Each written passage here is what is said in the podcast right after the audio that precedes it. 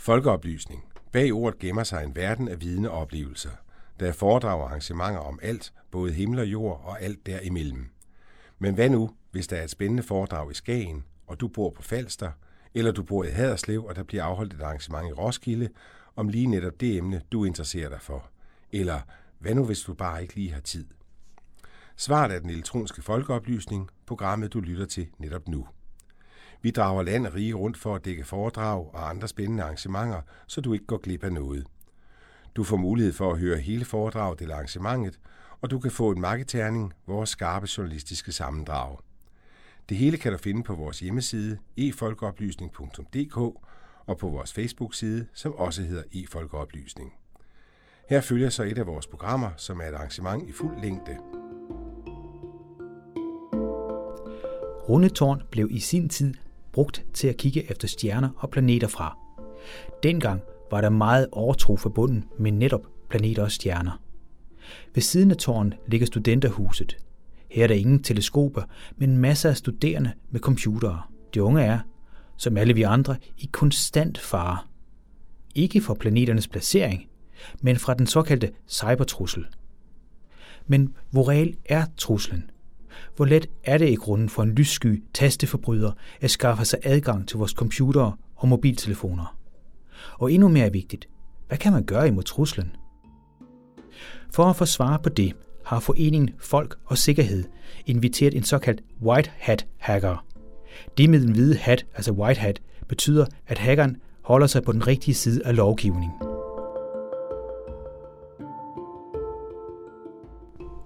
Hackeren, du skal høre om lidt, hedder Allan, og han er direktør i firmaet Eagle Shark Defense, og han hjælper blandt andet FN imod, ja, netop hackere. Så hvis du, kære lytter, har en computer, en tablet, en smartphone, så må du hellere spidse ører. For hackeren her vil demonstrere, hvor let det er at bryde ind i f.eks. sin iPhone, som ellers mange tror er sikre. Fedt, jeg måtte komme i dag, og øh, sejt at se så mange, der gider at høre på mig. Øh, og I har ikke engang fået betalt for at komme, så det er jo fantastisk. Øh, og hvorfor er det, at jeg er kommet her og skal vise lidt, øh, lidt lifehack og lidt inspiration til IT-sikkerhed? Jamen, øh, mit navn det er Allan Bo Jensen. Jeg er en security evangelist, også kaldet en etisk hacker. Jeg er en white hat, jeg er en red hat, jeg er ikke længere en black hat. Nej, det har jeg aldrig været. Det skal I ikke huske. Øh, jeg er direktør og co-founder for et firma, der hedder Eagle Shark Cyber Defense. Det er et øh, firma, vi kan lige... Øh, den har lyst. Okay, lige om lidt, så hopper den bare fire slides. Øhm, det er et firma, jeg kommer lidt mere ind på. Øh, for uden det firma, så sidder jeg også i UNOPS, så det vil sige FN som øh, global... Øh, ja, der har jeg fået sådan en fin titel, der hedder Computer Forensic Analyst. Det er også bare et andet ord for hacker. Øh, vi er to i hele verden. Der sidder mig her i, øh, øh, i Danmark, og så sidder der en over i New York, og skal så dække hele det her store FN-landskab øh, for IT sikkerhedsmæssigt. Det er sådan en lille opgave, vi er 65.000 ansatte, så øh, er der nogen af jer, der har lyst og tid og overskud og vil gå den her karrierevej eller noget, så sig endelig til, for vi kan bruge jer alle sammen. Um, yes. Hacker og hacking, det er jo utrolig mange ting. Der er alle mulige former. Man kan være netværkshacker, man kan være web application hacker. Øh, det jeg specialiserer mig utrolig meget i, det er human hacker, det er social engineering. Jeg kan godt lide at hacke jer som mennesker, jeres personligheder, jeres, øh, det I tænder på. Øhm, prøv på at bruge nogle af de her lidt beskidte muligheder, der er, for at få jer til at trykke på alle mine famøse links, eller skrive et eller andet saftigt og snaskigt på en USB-stik og lægge den på et rigtig, rigtig smart sted, så I simpelthen ikke kan lade være med at sætte den i jeres computer. Det er det, jeg rigtig, rigtig godt øh, kan lide at arbejde med, øh, og heldigvis så har jeg faktisk også fundet et sted, hvor jeg kan gøre det øh, til dagligt. Så ikke sagt Cyber Defense, øh, vi laver selvfølgelig den klassiske penetration testing. Vi tester firmas IT-infrastruktur, simpelthen for at finde hullerne i osten. Det er en smule bedre, at det er os, der gør det, end at det er de andre, der gør det. Øh, vi laver så også en masse af sådan noget phishing campaigns, og hvorfor gør vi det? Jamen, øh, lad mig lige prøve med håndsoprækning. Hvor mange herinde har en rig onkel i Nigeria? Ja, ja, og et par stykker. Men vi burde jo alle sammen være familie, for vi alle sammen har fået den samme mails, ikke? Altså kun lige øh, med, med, med det samme efternavn som ham her i Nigeria her, og kun for et beskeden beløb på et par millioner kan vi få den her store arv, der venter på os. Så det er jo fantastisk. Øh, udfordringen er, at de fleste af os kan sgu nok godt spotte det der, det er fis. Det er fusk. Men der er bare en gennemsnitlig procent, der siger 20-30 procent, de kan altså ikke se, det er fusk, det der. Det kunne jo godt være, og det lyder jo som en ualmindelig god deal. Jeg vil senere i den her demonstration også lave en phishing kampagne sammen med jer. Jeg vil faktisk lave en helt fuldstændig phishing kampagne, så I kan se, hvorfor der er så mange af dem. Det er, øh, ja, det er næsten det, jeg kalder for entry level, om man vil blive en hacker. Det er at kunne lave en phishing kampagne. Det er simpelthen ikke rocket science. Det er super ultra nemt. Jeg har faktisk prøvet at lave nogle statistikker på det derhjemme. På en enkelt weekend, der nåede jeg at lave 5 millioner phishing emails. Hvor mange er det, vi er i Danmark som medborgere? Ja, så på en weekend vil jeg godt kunne nå at dække Danmark og tæppebombe dem med en phishing mails. Så derfor er det bare et kæmpe problem stadigvæk, og vi ser utrolig meget af det. Det er meget øh, det er nemt at lave, og 30 procent de hopper i, også selvom at det er sådan en vanvittig historie som en rig onkel i Nigeria.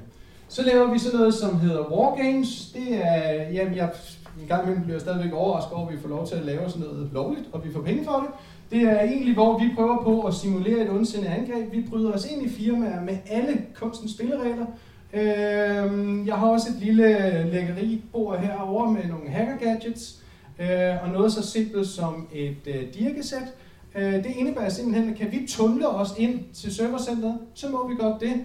Vi øh, klæder os ud og være ja, VVS'er, på påskud af, at der har sprunget et vandrør, og når vi kommer hen til receptionisten, og hun siger, at I kan bare gå i gang med arbejde, så spurgte vi fra hende. Fordi oftest i de fleste firmaer, så sidder der en receptionist, kommer der to mennesker og løber hver sin vej, så bliver hun siddende.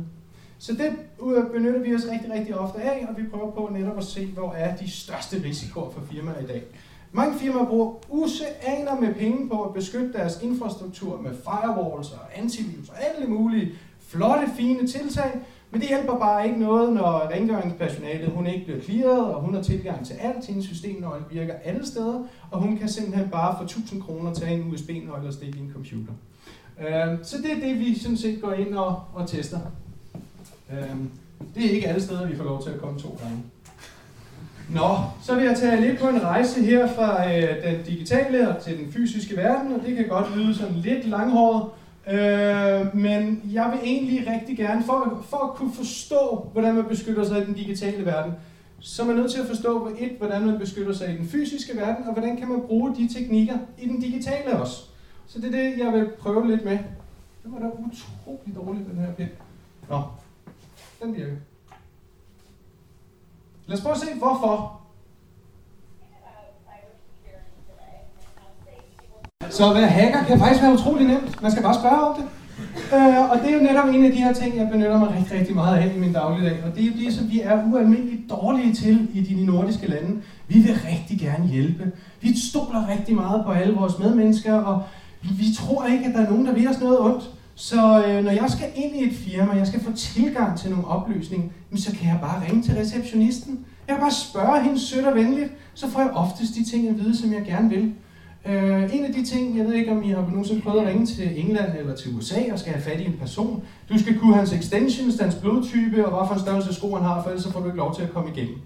Uh, I Danmark der er det sådan, at når man sådan ringer til en receptionist, så siger man, at jeg skal have fat i jeres CFO's øh, mobiltelefonnummer. Øj, siger hun så. Tænker hun sikkerhed. Ej, men vi giver ikke mobiltelefonnummer ud, men her kan du få hans e-mail.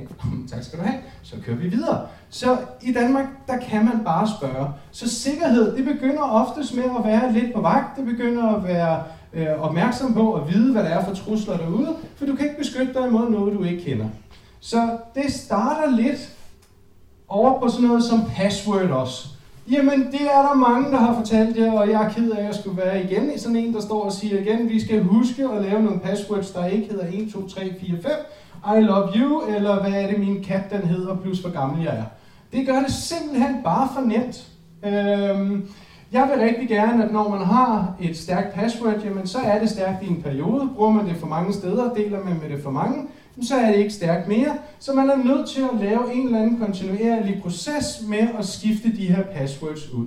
I hvert fald som minimum hver tredje måned. Og så kan jeg godt forstå, at man kan ikke huske de her vildt lange passwords.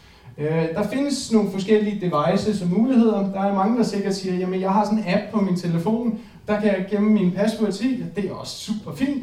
Lidt senere i øh, programmet, så hacker jeg en mobiltelefon og viser, hvorfor lige præcis den løsning ikke virker. Øhm, det jeg benytter mig af, og det jeg bruger derhjemme, det er, at jeg køber sådan nogle Iron Keys, jeg køber nogle krypterede øh, USB'er, hvor jeg kan lægge mit passwords på. Øh, det gør selvfølgelig, at mister jeg den, kan jeg ikke komme ind på nogle af mine devices igen, fordi alle passwords ligger på en enkelt enhed. Det har jeg også kommet til livs. Jeg har taget en sikkerhedskopi af den, og en ligger i bankboksen. Så der er nogle metoder derude. Øh, lad være med at tage den nemme løsning og bare tage et kort password og bruge det på alle medier. Fordi bliver I hacket, bliver I kompromitteret, jamen så bliver I det på alt. Øhm, så kan man så undre sig over, hvorfor at der stadigvæk kun er krav på, at det skal være 6 characters uden store bogstaver eller tal på vores nemme idé. Det er en anden diskussion. Nå, nu skal vi snakke lidt om sociale medier og sådan noget, men lad mig lige spørge jer først her. Hvor mange herinde er på Facebook? Fedt, der bliver det godt. Nå, hvor mange er på Instagram? Ja. Hvor mange har mere end fire sociale medier? Ej, jeg skal se flere hænder. Det hedder både Snapchat, og der er, øh, oh, her der er meget, ja, det er godt. Over halvdelen. Yes. Vi viser en lille film om, hvordan de her sociale medier kan bruges i min dag.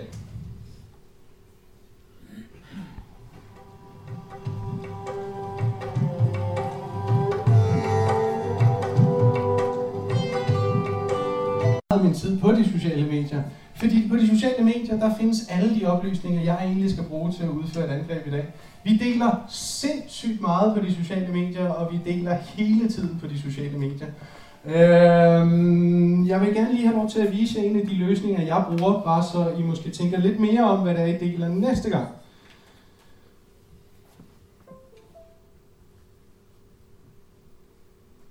Hvor mange herinde bruger øh, funktionerne check-in, når de er nogle steder? Ja, det er også meget fedt, når man er et eller andet øh, super øh, dejligt sted, og du sidder med en sangria i hånden, og så tjekker du ind. Øh, prøv at se på mig på Barbados. Men hvad er det også, man siger? Øh, når du er der, så er du nok ikke hjemme.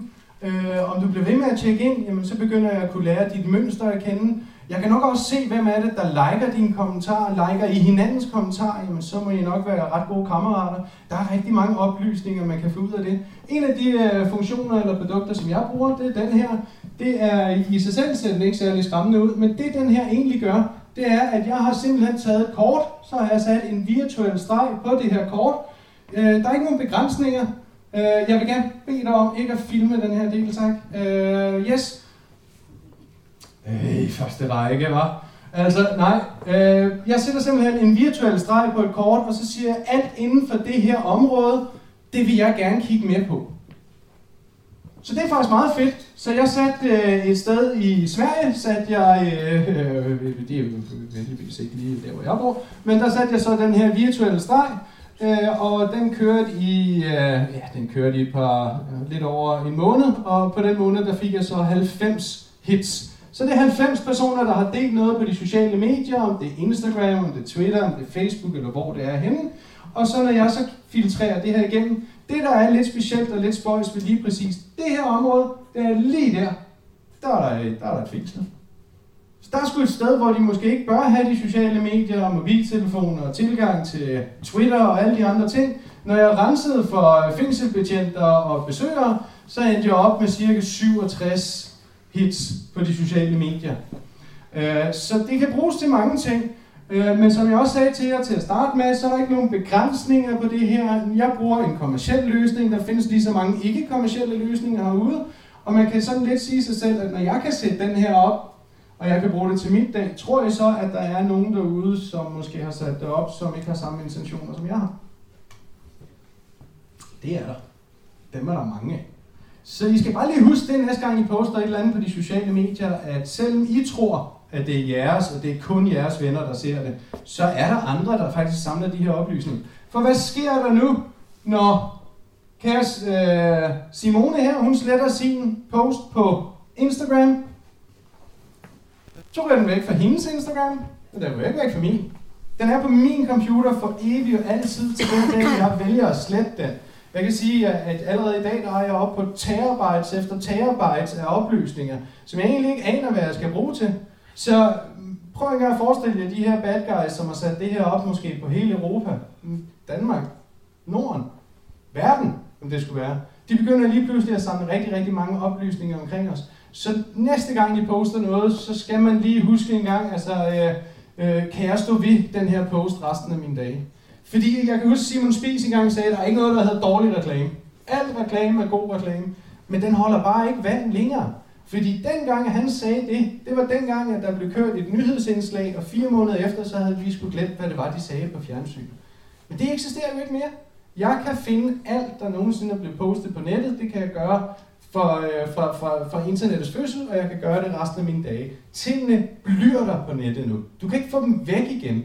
Du har en dårlig historie i Ekstrabladet, så kan du ikke få den fjernet på de digitale medier. Så siger du noget dumt, så vil det følge dig resten af dit liv.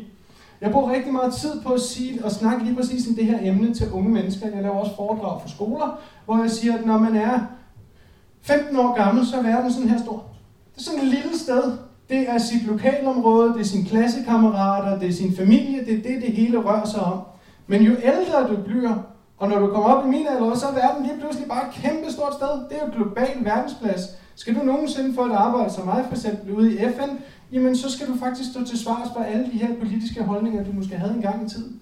Så er der lige pludselig nogen som mig, som sidder og graver op i alt, hvad der er på det digitale, og begynder at stille spørgsmål til en, en post af et eller andet, du lavede på et tidspunkt. Der er nogen, der har tagget dig på et billede, hvor du går med din telefon og spiller Pokémon og går lige over vejen, så en anden må bremse. Jamen er det så, fordi du ikke kan finde ud af at begære dig i trafikken? Så have lige det i mente, når øh, de sociale medier de bliver brugt. Øh, det kan godt gøre ud til sidst.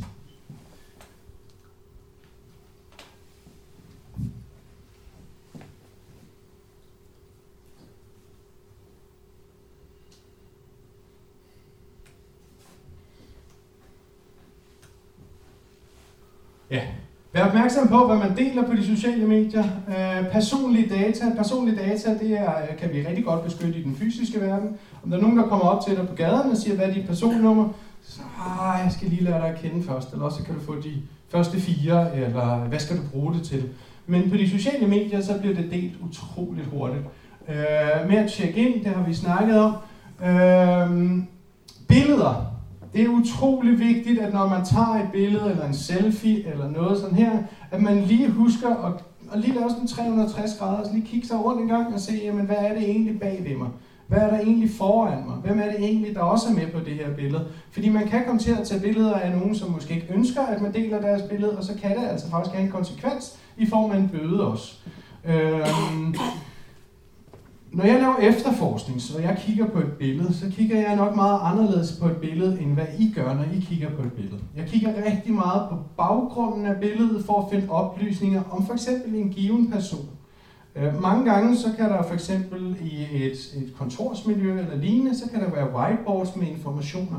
Øh, jeg har sågar også fundet nogen, der hænger certifikater op, og så har de en pokal for et ridestævne, eller en jagtklub, eller et eller andet, på en, en, en hylde bag ved dem. I dag kan du zoome ualmindeligt meget på et billede, så det er jo vanvittigt værdifuldt for mig at se sådan nogle ting, for så kan jeg begynde at finde ud af flere informationer om den her person, jeg måske er i gang med at efterforske. Så husk lige på det, at, at når I tager et billede, og I lægger et billede op, men prøv lige på jeres smartphone at få størret op, og så sige, hvad er der egentlig i baggrunden af det her. Øh, fordi det er oftest det, at man, øh, man falder lidt i. Uh, men det er ikke kun mig, der bruger de sociale medier. Det er ikke kun mig, der samler oplysninger. Det er der rigtig, rigtig mange, der gør. Jeg har fundet sådan et andet lille sjovt klip, I sikkert har set det, men I skal ikke snyde for det. Øhm, uh, på hvad man uh, ellers også kan, kan bruge stå og stadigvæk kunne overleve på. Ikke? Men det vil vi jo aldrig nogensinde finde os i. Vi vil aldrig nogensinde finde os i, at postmanden han læser vores post. Men det er jo faktisk det, de gør på de sociale medier, har gjort det lige, lige siden starten af. Det kan godt være, at I ikke tror på det, men der er der ingen garanti. Altså, om, om, om der er nogen, der for eksempel dør, så kan familiemedlemmerne skrive ind, og så kan de få tilgang til alt, hvad den person har gjort på de sociale medier. Øh, jeg ved ikke, om I har set i nyhederne ham der fra Østrig af, som endelig havde fået Facebook til at sende alt information, de havde på ham. Det var jo 3.000 et eller andet dokumenter tilskrevet. Altså, de har så meget data, og de kigger med, og de ser med, og de sidder over skulderen og kigger. Vi vil ikke tillade det i den fysiske verden, hvorfor tillader vi det så i den digitale? Så husk på det også, øh, når der, når der er noget på, på de sociale medier. Som, som jeg for øvrigt ikke, om I har bemærket, er ikke en stor favorit af. Der er ikke nogen fra Facebook herinde. Nej, så vil jeg bare sige undskyld på forhånd. Øh, nå, så bliver det phishing. Øh, phishing, det kommer også i mange former, øh, mange størrelser. Det, som er mest normalt kendt og udbredt, jamen det er jo e-mail phishing. Det er det, vi hører, at øh, vores kære pensionister, de bliver ved med at trykke på. Øh, noget af det, som jeg bruger rigtig meget i min dagligdag, det er sms-phishing. Fordi sms-phishing, det er sådan lidt en anden størrelse at beskytte sig imod. Når man får en, øh, en sms fra sin kone, kæreste, bedste ven eller lignende, så er de her sikkerhedsspærrer, man har som person, de er ofte ikke til stede. Fordi at når man sender det på en iPhone, så kommer den ind på den samme tråd som alle de andre beskeder. Får man rigtig, rigtig mange, for eksempel min kone sender rigtig, rigtig mange sms'er til mig hver evig eneste dag. Øh, rigtig mange. Øh, når hun sender en enkelt sms, for eksempel sådan noget med, skat, jeg skal lige til at købe det her, synes du det er en god idé? Jeg skal da ærligt indrømme, jeg tænker da ikke sikkerhed. Jeg tænker at det her skal gå lynhurtigt, hvor jeg får trykket på det link, se hvad det er for noget og sagt nej. Øh, fordi jeg har et meget, meget, meget, meget kort og lille vindue til at gøre det. Så det er jo lige præcis de metoder, som jeg som hacker benytter mig af utrolig meget. Ikke? Kan jeg få tilgang til, øh, eller skal jeg tilgang til en person, og jeg kan finde ud af, hvad hans respektive hedder, eller, eller hun. Sender jeg fra det nummer af en sms med en lignende scenarie, så bliver der trykket ualmindeligt hurtigt. Øhm, så, så ja, sms er øh, helt sikkert det, det, det nye, eller det store, eller det, der kommer til at blive stort, når, øh, når vores nyhedsmedier de følger med. Men lad os prøve at lave en phishing-e-mail. Lad os prøve at lave noget phishing.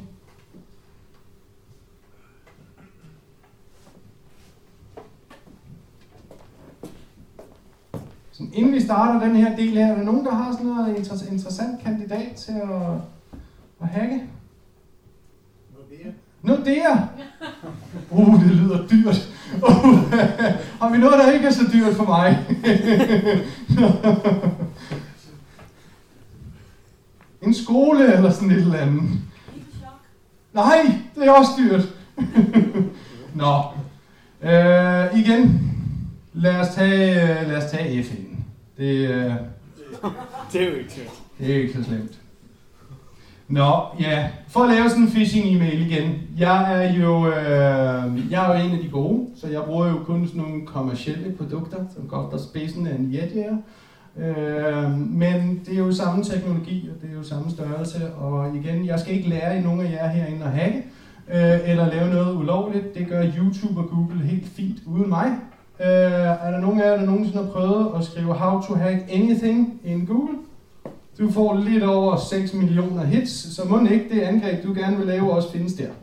Uh, det samme er, om du bruger YouTube, skriver du, uh, der er mange, der kommer op efter showet og sådan noget, og så siger de, ja, jeg tror min kone uden noget snavs, hvordan hacker jeg hendes Facebook. Ja, altså, øh, det kan jeg selvfølgelig ikke svare jer på, men jeg er sikker på, at YouTube har svaret. Øh, de har i hvert fald nok med videoer. Øh, og det er også sådan lidt, det fungerer. Da jeg startede min karriere som hacker, det er en hunds masse år siden, der var det største, vi kunne gøre, det var DDoS'e. DDoS'e i firma, så kunne vi få nogle striber på skulderen, vi kunne plage os på community, og prøv lige at se, de kan ikke komme ind der, og det er mig, der lagde den ned. Det, det virker ikke i dag. I dag der er DDoS en kommersiel vare. Du kunne aldrig finde på at sidde og lave et DDoS-angreb. Det er sådan noget, man bestiller sig til. Det koster meget, meget få bitcoins for et meget, meget stort angreb. Og der er nogen, der gør det der meget, meget bedre, end hvad jeg kan. Så i dag er det en total kommersiel størrelse. Øh, så det som hacker vi gør i dag, det er, at vi finder en zero-day sårbarhed, og en zero-day det er de her huller, som ikke er dokumenteret eller beskrevet endnu. Når vi finder et angreb, så prøver vi på at bygge en lille robot, som kan automatisere det her angreb, og så lægger vi den video op på YouTube. Fordi det er der, hvor vi får streger på skulderen igen, det er ved, at vi tager noget meget, meget kompliceret, laver det meget, meget enkelt, og helst gerne med kun to knapper på, start og stop. Så kan alle gøre det jo. Og så er det jo ikke mig, der gør noget. Så, øh, så derfor så er øh, YouTube øh, og Google sammenslået helt sikkert verdens største hacker i dag. Nå, det var en phishing mail, vi skulle lave. Hvad er komponenterne i en phishing mail? Jamen, det er meget simpelt igen. Vi har den her flotte GUI, der kan forklare os det. Det er en e-mail, og det er det sted, jeg gerne vil hen. Det er også kaldet for en landing page. Um, nu sagde vi, at der ikke var nogen fra Facebook herinde, så jeg må godt bruge Facebook i det her scenarie. Det er jeg glad for, ellers så skulle jeg lave det hele om igen. Uh, men helt enkelt, for at lave sådan en, øh, en, en, en en phishing-e-mail, jamen så vil jeg gerne køre på noget sense of urgency, noget personligt eller et eller andet. Så i det her scenarie, så ringer jeg selvfølgelig Jesper op på telefonen, har fortalt ham over telefonen, at jeg har hans drømmejob. Jeg har det job, hvor han får 2 millioner euro om året for. Det er lige præcis det, som hans profil vil have. Øh, og, og fordi at jeg ved, at, øh, at han er sikkerhedsmindet også, så har jeg jo ringet op og fortalt, at jeg sender den her mail lige om lidt. Så ved jeg, at han forventer at få en mail, og man stoler lidt mere på det, når den lander. Øh, jeg kan også finde på at sende den, mens jeg har ham på telefonen, bare for at bekræfte, at den lander, og jeg ikke havner i hans spamfilter og de her ting. Og det er det her, når man kombinerer flere ting, så øh, går angrebet oftest bedre.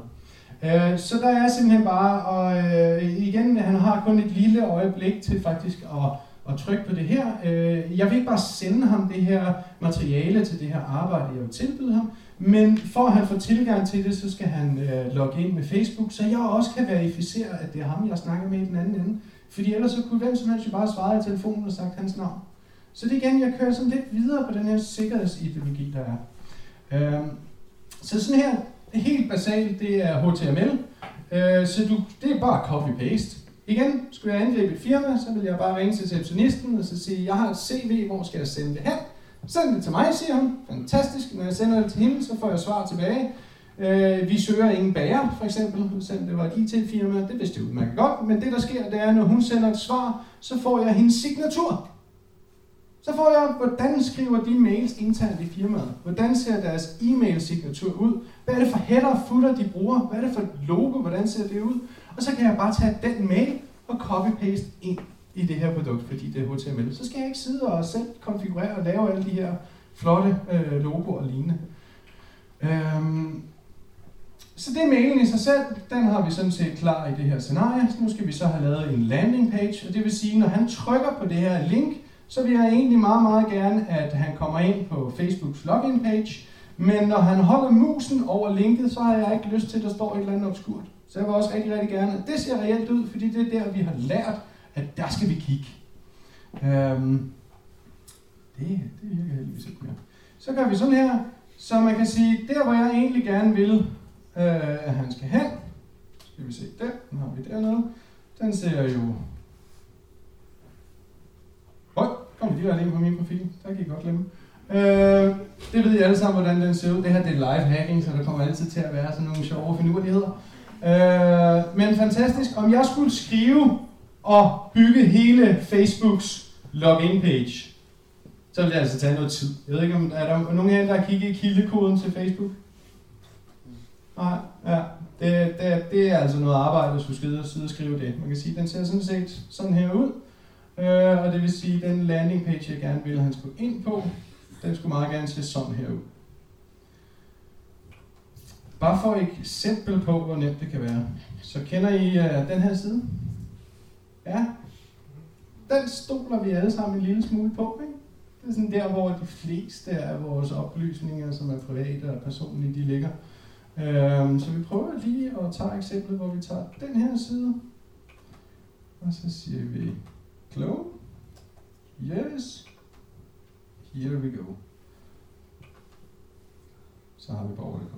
Så det tager ikke særlig lang tid. Det er faktisk overraskende nemt, ikke? Yes. Nå. Åh. Oh. Nu gør vi lige sådan her. Nu sletter vi lige den her, så vi ikke skal lave det igen.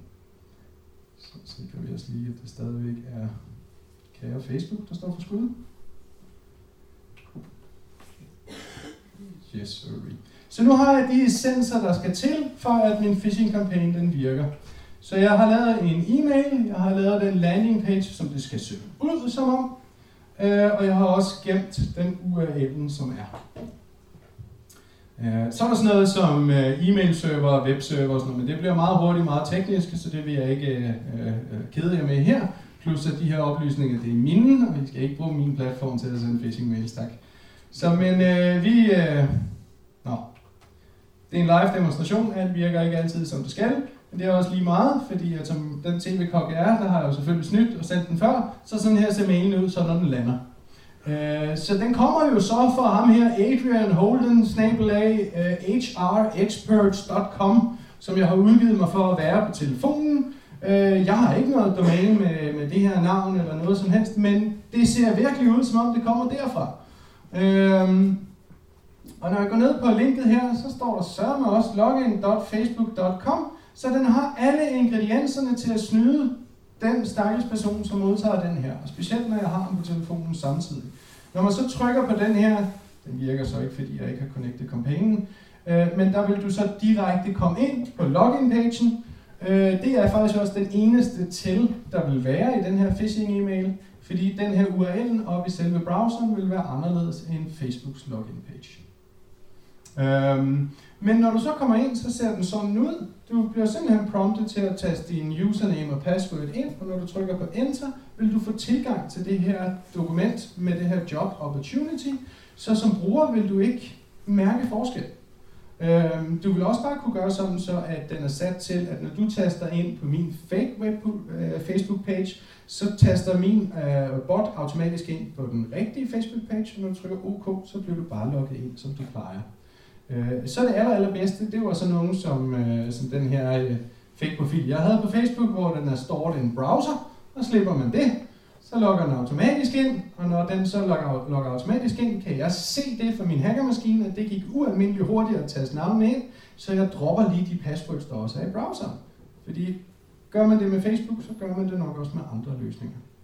Øhm, så så hurtigt er det, og så nemt er det faktisk at lave en phishing mails. Nu er der har nogle spørgsmål til det her med phishing?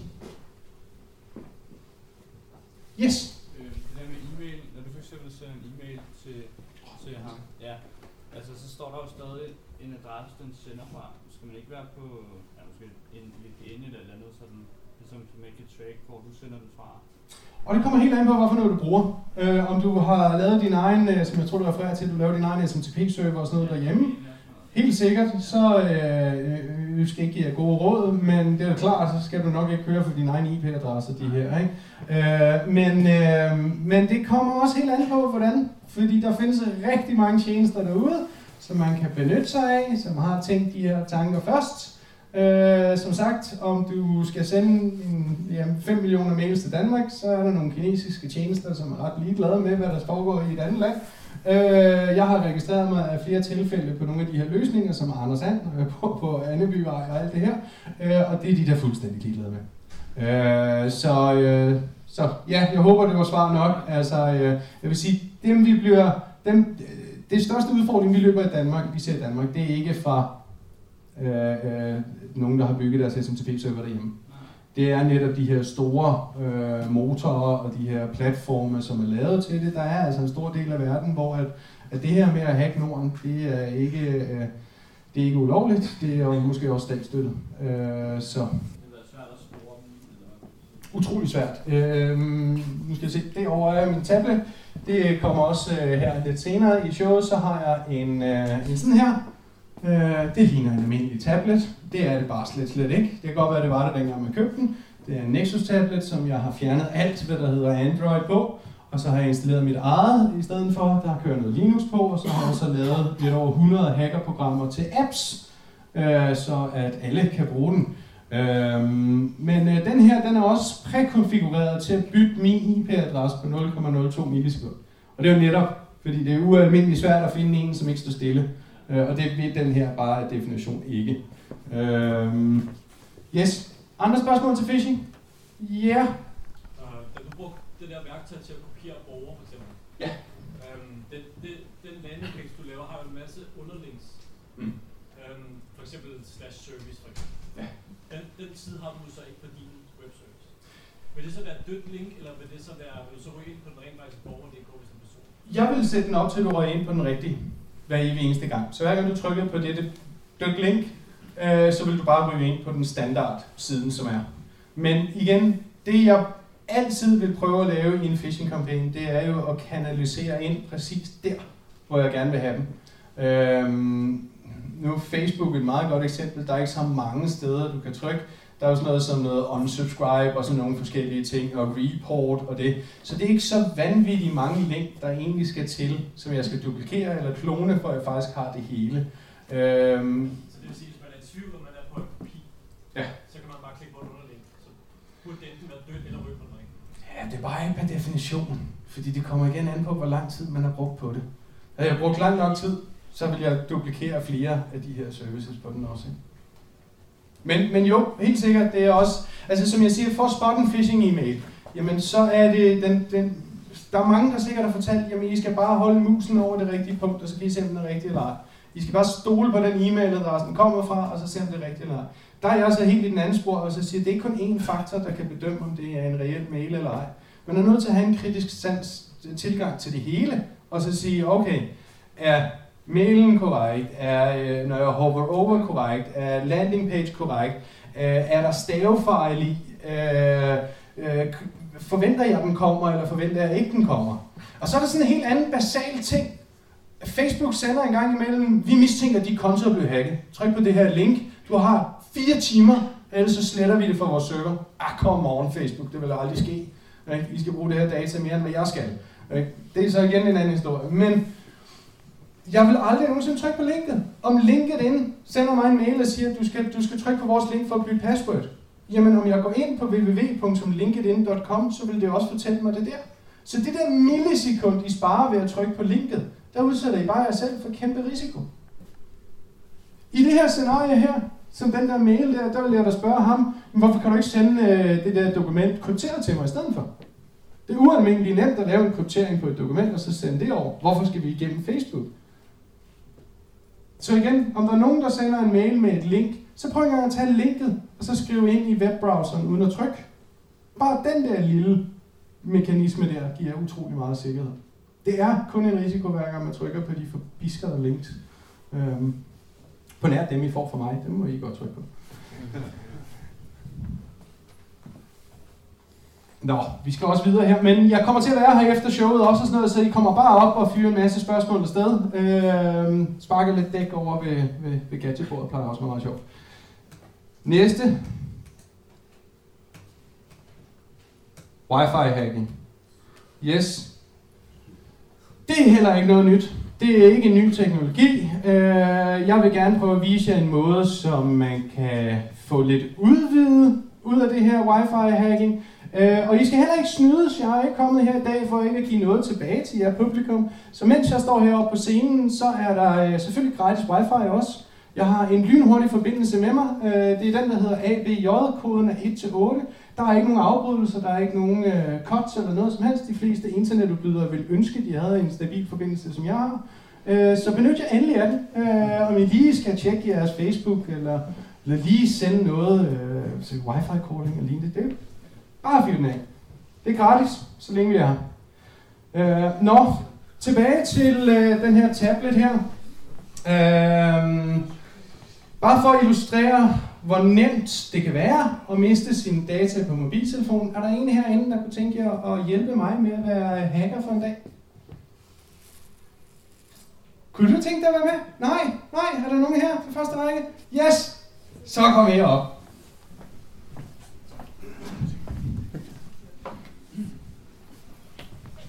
Perfekt. Hej. Ja. Hvad hedder du? Jeg hedder Line. Hej Line. Jeg har jo hørt, at med, med kvinder og sådan noget, så må man ikke spørge, hvor, hvor gammel I er. Så hvor meget vejer du? Nej, altså. Tak fordi du har lyst til at være med. Nå, jeg har lavet sådan en iPad her til dig. Nu er det jo teknik, så den skal lige have lov til at vågne op. Og jeg er jo kvinde. Ja, men det ved jeg, I kan altså. Ikke? Det der med at følge en apps, det har jeg i hvert fald tre stykker af derhjemme, der er eksperter på. Okay, Øhm, lad os prøve på at tage den der Evil, hedder den. den der. Ja. Yeah. Så prøver jeg at trække dig igennem her, øhm, og se om vi ikke kan, kan få angrebet i gang. Lige nu, så skal den lige have lov til at tænke lidt op. Øh, så, så hvad ser du på skærmen nu? Noget, jeg ikke forstår. Nej, fantastisk. Men bare sådan for at sige det til andre også, så står der, øh, der er otte valgmuligheder. Ud af de otte valgmuligheder, der er de fleste røde, så er der nogen, der er grå, men der er to, der er grønne. Så lad os prøve på at tage den første grønne, så skal vi trykke på to. Så skal du lige have fat i den her, og så to-tallet. Og det der egentlig står, det er bare, at du har internet indkoblet på telefonen, et uh, SIM-kort, vil du bruge det til at udføre angreb. Det vil vi gerne, så trykker vi på Enter. Så står der Enter og SSID navn. SSID Øh, det kender vi alle sammen. Det er den her fantastiske teknologi, der gør, at når vi træder ind af vores hoveddør, så er vi allerede connected på vores hjemme wifi. Og når vi træder ind på arbejdspladsen, men whoopsie, så er vi allerede connected. Øh, vi kunne være onde i det her scenarie, og så kunne vi kalde den Norwegian Free Wi-Fi. Hvor mange af jer har fløjet med Norwegian? Ja. Da I landede, lad mig lige helt ærligt spørge, hvad gjorde I som det første? Da I landede, var der fokus på at slukke for connection, eller var der fokus på at hente bagagen? Kom ud i midtergangen først. Ikke fordi I kom hurtigt ud af flyet, men fordi I kom først i midtergangen. Hvor mange her indtrykket glemt det, det netværk? Og husk nu på, at vi kan se det lige om lidt. Fedt. Vi kalder den ikke Norwegian Free Wi-Fi, for så er det lidt svært at finde den device, vi skal have hacket okay. med alle de her devices på. Uh, vi trykker bare enter på den. Vi laver bare uh, den, der hedder... Så nu kommer der en internet i bygningen lige om lidt, der bare hedder public underscore wireless. Det er øh, standardnavnet på det her. Så om der er nogen af jer, der har blevet angrebet med det her angreb før, så kan vi faktisk se jeres device inden. Uh, så skriver den noget med, at den skal have... Hvad for en channel den skal have. Vi trykker bare enter på den også. Det kender vi ikke noget til. Så står der noget godt. Så står der Force Clients to Connect. Ja, det vil vi gerne. Så, så trykker vi lige et. Så får vi flere på. Og Enter. Perfekt. Så roller den en MAC-adresse, så den laver mig anonym, og lige om lidt så åbner den internettet. Så er der sådan nogle standardregler og regulativer, sådan noget som det accesspunkt, der sidder lige deroppe. Det har øh, EU kontrolleret, at det må max køre med 85 dB, min starter på 100 dB, og jeg kan skrue den op på 240 dB, øh, fordi den er nemlig ikke reguleret af særlig mange mennesker andre end mig selv. Øh, og det er jo også det, man netop arbejder imod i det her med hackeruniverset her. Så det vil sige, at jeg flotter den her bygning med så meget internet. Så der kommer så meget internet, så jeres telefoner lige pludselig ikke kunne finde noget andet internet. Det hele det går lidt mere langsomt. Er der noget, vi ved, det er, at langsom internet kræver og skaber kreative mennesker. Fjerner du internettet og kalder det eneste, der virker, det hedder free but hacked. Folk vil trykke på det, fordi internet, det skal vi have. Øh, det har jeg faktisk prøvet flere gange. Fantastisk. Så skal vi lige se, om den findes i bygningen. For dem af jer, der har lyst til at være med, så kan I tage jeres mobiltelefon op og gå ind på wifi og se, om der ikke er et, der hedder Public Wireless. Og lige for jer, som sidder tæt på, så er den lige her. Øhm, nu ved jeg jo ikke bedre. Ja, det var egentlig fantastisk. Super tak for din hjælp her. Du kan se, de begynder allerede at trække ind. AVJ og iPhone, det er jo så min, men der er flere, og nu kommer de. Det er faktisk meget sjovt. Når bussen kører forbi, så kan vi se øh, en, en spike på det her. Øh, super tak for din hjælp. Så kommer del nummer to af det her angreb. Det her, den her første del, vi så nu, det er igen, det er noget, du kan YouTube dig til, det er noget, du kan google dig til. Der er en grund til, at jeg ikke viser den her op på en storskærm, fordi det næste, der sker i det her scenarie, det er måske ikke noget for os alle sammen, hvad vi lige skal se, fordi at så bliver I bare for kreative derhjemme.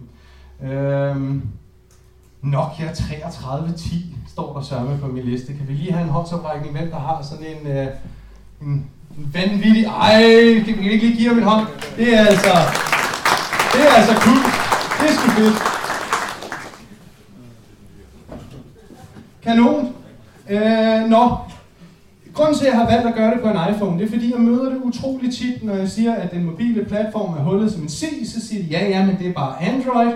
Så derfor så hacker jeg af princip på foredrag kun iPhones, det er også fordi jeg ved, at det er det, som de fleste har i lommerne. Så lad os lige prøve at tjekke en gang. Hvor mange herinde har en iPhone? Yes. Hvor mange har en Android? Ja. Er der en eneste herinde, der har en Windows Phone? Den sidste tilbage? Ah, det er godt. Det er godt at se. Fordi den kan, ja, den kan heller ikke angribes. Eller kan Altså, det er en af de ting, jeg også altid hører. Øh, nej, den får du lige bagefter. Hvad er det, vi, som har en iPhone, vi skal gøre hele tiden for Apple, for at vores telefon virker? Opdatere. Ja. For at opdatere, hvad skal vi så? Det er ikke bare fordi, vi kan trykke på knappen, og så starter den. Der er en eller anden ting i en iPhone, der gør, at en iPhone virker, som den gør i dag. Der er en unik ting, som følger personerne og ikke telefonen. Apple ID. Yes! Hvad er det, jeg gerne vil have fat i som hacker? Apple ID. Og hvorfor det? Fordi der er alt. Der er alt. på sådan en stakkels Apple ID. Der er også de der password reminders, jeg kom tilbage til, jeg lovede jer. De er jo nemlig på en Apple ID, og det er jo så fantastisk, fordi lige meget hvad for noget man bruger på en iPhone, om du bruger WhatsApp og alt det her, der skal være krypteret og alt det her, jamen så er det jo ikke krypteret på en, en, en sikkerhedsopdatering, for det betyder, at du kan smide den i en spand vand, gå ned og købe en ny, hvilket Apple rigtig gerne vil, du gør, tast dit Apple ID ind, og husk så har du alle tingene tilbage på din iPhone. Hvor mange herinde har nogensinde slettet deres sikkerhedsopdatering? Ja, det, det er jo snyd.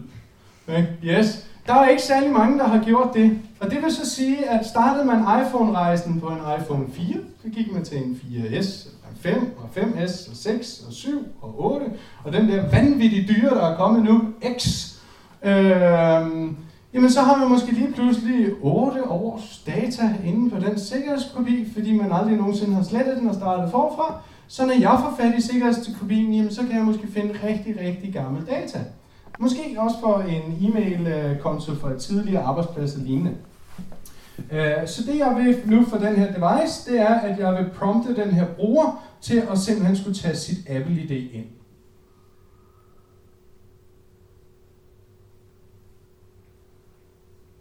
Og jeg som bruger, jeg ved jo ikke bedre. Det er jo kun syvende gang i dag, jeg skal taste det ind fra Apple, så hvorfor ikke? Kan vi jo lige så godt gøre det igen. og så har jeg den herover. Når jeg så har Apple ID'et, så er jeg som set færdig med, med brugeren her. Så øh, lukker jeg ned fra internet igen, så må han gå tilbage og bruge sit 3G, sit langsomme internet, fordi nu har jeg, hvad jeg skal bruge. Øhm, men det vil så sige, at jeg så igen går på nettet og siger, Nå ja, nu har jeg fået et Apple ID på mit offer, hvad hulen skal jeg bruge det til? Og når jeg tager sikkerhedskopien af den, så står det bare i bits and bytes, så det giver ikke rigtig så meget mening. Øh, og der er jo nettet så behjælpelig igen, at der findes oceaner med dejlige løsninger, som kun er bygget til at overvåge dine børn, tjek om din kone er der utro, og alle de her dejlige mekanismer, som i USA bliver øh, reklameret for under Super Bowl og det hele. Så et af programmene, det er den her, den hedder WebWatcher. For små 600 kroner om året, så kan du øh, få fri adbenyttelse af værktøjet. Det eneste du skal, det er at putte dit Apple ID ind, og så kan du så samle de så dataen for dig. Øh, for et beskeden beløb, jeg mener det var 60 dollars, så kunne de også hjælpe dig med at installere det her på din kones mobil. Så kan du faktisk få den som en pakke, du simpelthen bare sender en sms. Når sms'en bliver åbnet, så sender den sikkerhedskopi tilbage. Øh, jeg er registreret, nu står der godt nok Anders iPhone, men betaleren er Anders Sand på det her produkt. Øhm, og nu begynder det jo så at blive en lille smule skræmmende, fordi nu har jeg så det hele herinde, så kan jeg så se igen, jeg vil påminde om, at det her det er mine dataer, så om der kommer et eller andet mærkeligt billede, så siger jeg undskyld på forhånd. Øhm, men her, der kan jeg som sagt lige præcis se de data, der er. Og konen i gang med at købe et eller andet igen. Det var fantastisk, det nåede jeg at stoppe. Der var igen et eller andet, der skulle købes. Du kan godt se, sådan ser min dagligdag ud. Ikke? Øhm, hvad kan jeg så se herinde? Jamen, øh, her kan jeg jo så se billeder. Jeg kan se searches. Hvorfor searches vigtigt? Internet searches. Det kunne jo være, at du sidder i en brændert, og så får du lige pludselig øh, set en eller anden øh, krigsfilm på nettet, og så søger du på Google, how to make a bomb. Nå nej, det skal jeg nok lade være med. Og så sletter du det igen, øh, og så tænder du for din onion browser, og så søger du den der. Men her, der logger jeg og tracer det samtidig, så jeg vil så gå ind og se, hvad du søger på, hvad du prøver på at søge på. Og det er altså værdifuld information. Fordi vi lyver for vores kone. Vi lyver for vores venner. Vi lyver for alle mennesker, men hvem er det, vi aldrig nogensinde vi fortæller den skinbarlige sandhed for? Det er Google. Vi lyver altså ikke over for Google. Det mest hjernedøde idéer, vi kunne få, det kunne vi aldrig finde på at fortælle til nogen andre, men vi spørger gerne Google om det. Prøv at tænke over det. Så derfor så searches er fantastisk, når vi snakker om sådan noget som Google. Øh, så er der sådan noget som selvfølgelig dit opringningsmønster, dine samtaler, de websites, du besøger, tekstbeskeder og lignende. Men som vi ser hernede, det har jeg så ikke haft lyst til at betale for, men jeg har faktisk også mulighederne for at få nogle af de her krypterede app-platforme. Øh, jeg kan selvfølgelig få alle apps, som er installeret, men også dine slettede beskeder. Så når du har slettet en besked, så er det bare inde i mit produkt, det vil sige, at jeg bliver ved med at have det. Selvom du tror, det er ude af din iPhone, så kan man altid ringe til mig og få det tilbage igen for et beskeden beløb. Øhm, så ja, derfor synes jeg, at den, den mobile platform er, øh, er farlig. Jeg synes, den, øh, man skal passe på, hvor meget man har på sin, øh, sin telefoner og sine tablets i dag. Hjemme hos mig, der gør vi altid det, at en gang hver anden eller hver tredje måned, så sætter vi os rundt køkkenbordet, går vi igennem vores telefoner, tager de billeder ud, vi ikke skal bruge til dagligdagen, flytter over på en ekstern harddisk, sletter sikkerhedskopien og tager en ny. Så er vi sikre på, at det data, der er i sikkerhedskopien, det er kun det, vi har lige nu. Det er kun det, vi har brug for. Der er ikke sms'er, som er 6 år gamle for venner, vi alligevel ikke snakker med i dag. Øh, det siger jeg ikke, I skal gøre, overhovedet ikke. Øh, det vil bare være et godt råd at lige kigge igennem den der stakkels mobiltelefon. Spørgsmål til den her del? Yes. Men, øh, når du har WebWatcher der, så øh, er det din egen konto, du er inde på. Det, der er interessant, er vel at se andres konti. Jamen altså, det her konti, det er kun Apple-ID. Så det, er, øh, det kan godt være, at det er mig, der har kontoet, men om jeg skrev dit Apple-ID ind, så vil det være dine oplysninger, der står her. Ah, Okay. Så, så ja, løsningen følger kun Apple-ID. Så de, de samler simpelthen samtlige Apple ID's? Ja, ja, altså løsningen i sig selv er ligeglad, hvorfor det Apple ID du putter ind. Så det eneste løsningen gør, det er, at den siger tak for øh, Apple ID'et, jeg henter lige den sidste sikkerhedskopiering, og så laver jeg det lige det om i en fed, flot GUI til dig.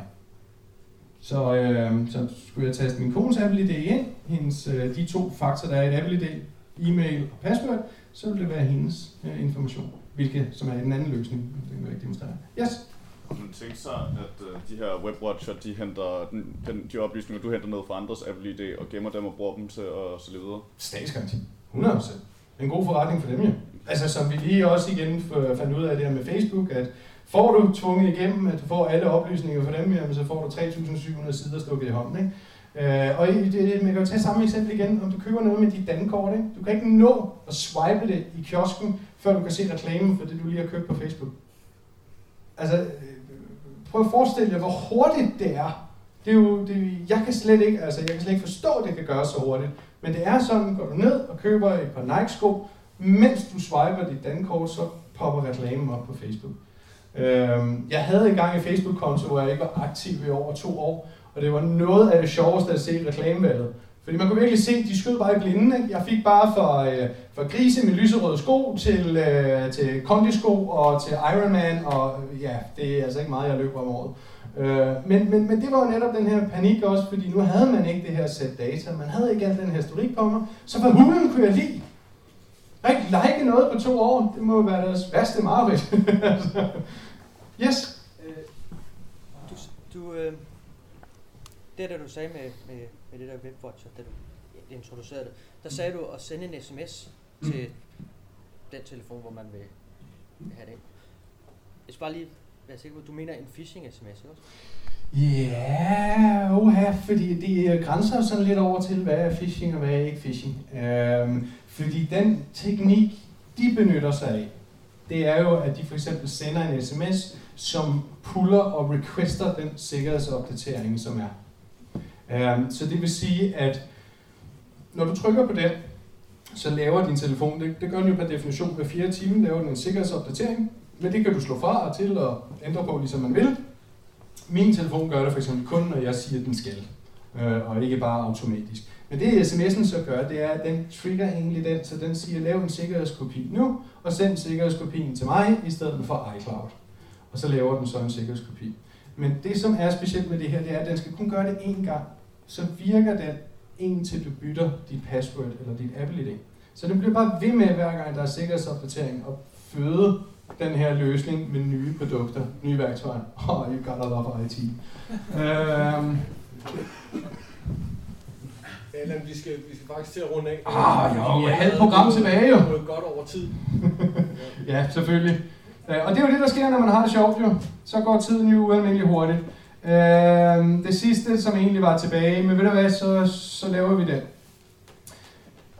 Hacking gadgets. Der er utrolig mange gadgets, som er utrolig farlige i dag. Jeg vil bare demonstrere en enkelt en og gøre det lidt hurtigt. Nu, Adam han er ved at smide mig ud. Yes.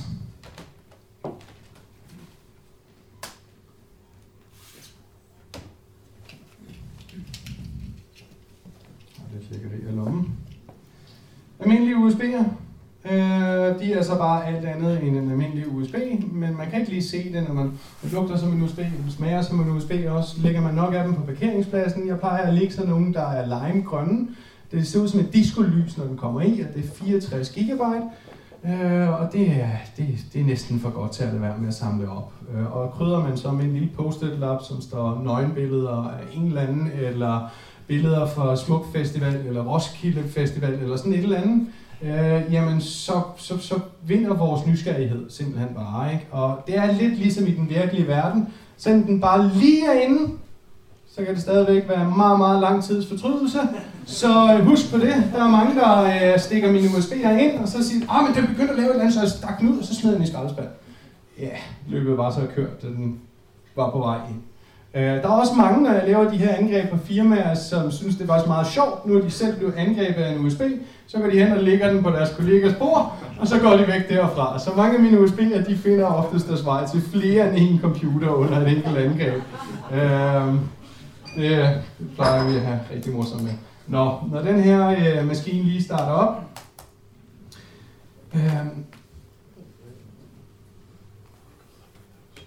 hvordan beskytter man en laptop? Jamen en ting er, at når man går fra sin computer, for eksempel når man sidder på café og lignende, hvilket jeg er jo arbejdsskadet, så jeg gik en runde hernede, da jeg kom, og jeg så flere computere, der stod ulåste på bordet, hvor folkene ikke var lige ved siden af.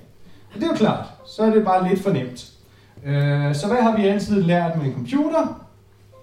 Vi skal lige øh, låse skærmen, vi skal gøre sådan så, at, at der er vores unikke kode, hvor vi kan komme ind på den. Øh, nu gad jeg jo godt den her maskine, jeg gad at starte op.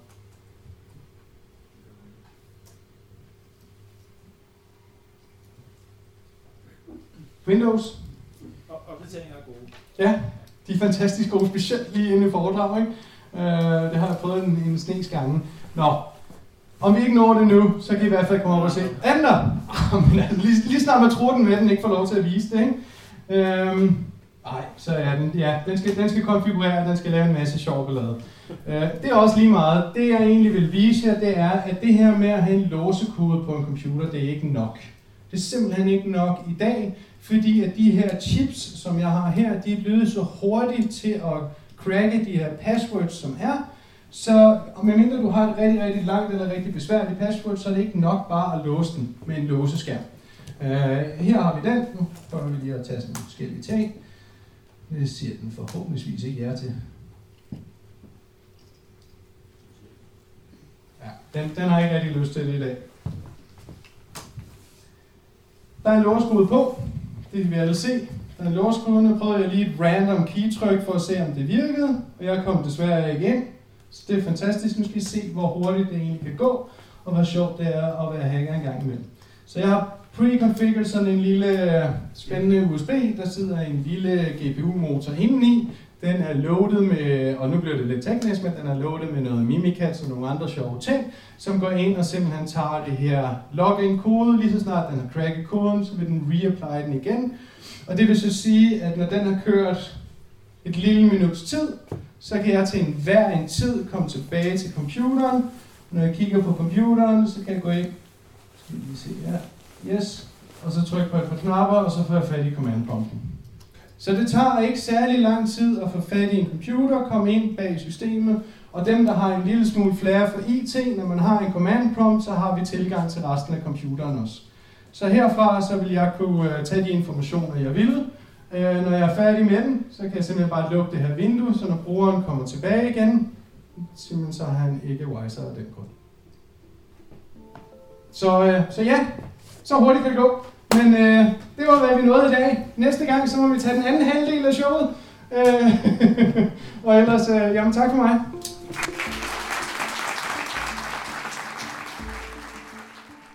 Det var så White Hat hackeren Allen fra Eagle Shark Cyber Defense. Foredraget stod foreningen Folkets Sikkerhed for. Det var studenterhuset i København, der lagde mursten til arrangementet. Du kan finde mere om emnet eller mange andre spændende events på hjemmesiden folkogsikkerhed.dk. Og det var altså bare folkogsikkerhed.dk skrevet ud i en kø. Du har netop hørt den elektroniske folkeoplysning. Du finder os på efolkeoplysning.dk og på Facebook under samme navn. Her kan du både finde hele foredrag og journalistisk bearbejdede magasinprogrammer. Det er podcast for arrangementer over hele landet om alt mellem himmel og jord. Det du kan være sikker på er, at det er skarpt, det er relevant, og det kan være ny og overraskende viden. Journalist Jan Simmen har stået for redigering og tilrettelæggelse, og det er Radio Mælkebøtten, der har produceret lyden. Tovholder på projektet er SLR TV, mens det er Dansk Folkeoplysnings Samråd, der støtter projektet finansielt.